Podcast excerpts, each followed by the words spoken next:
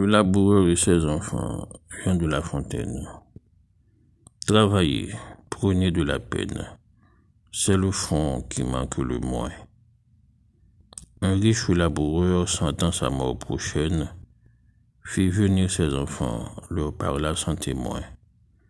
Gardez-vous, leur dit-il, de vendre l'héritage que nous ont laissé nos parents. Un trésor est caché dedans. Je ne sais pas l'endroit, mais un peu de courage vous le fera trouver. Vous en viendrez à bout.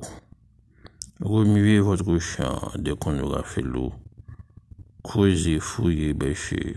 Ne laissez nulle place où la main ne passe et repasse. Le père mort, les fils vous retournent le champ, de ça, de là, partout, si bien qu'au bout du l'an, il en rapporta davantage. D'argent point de cachet.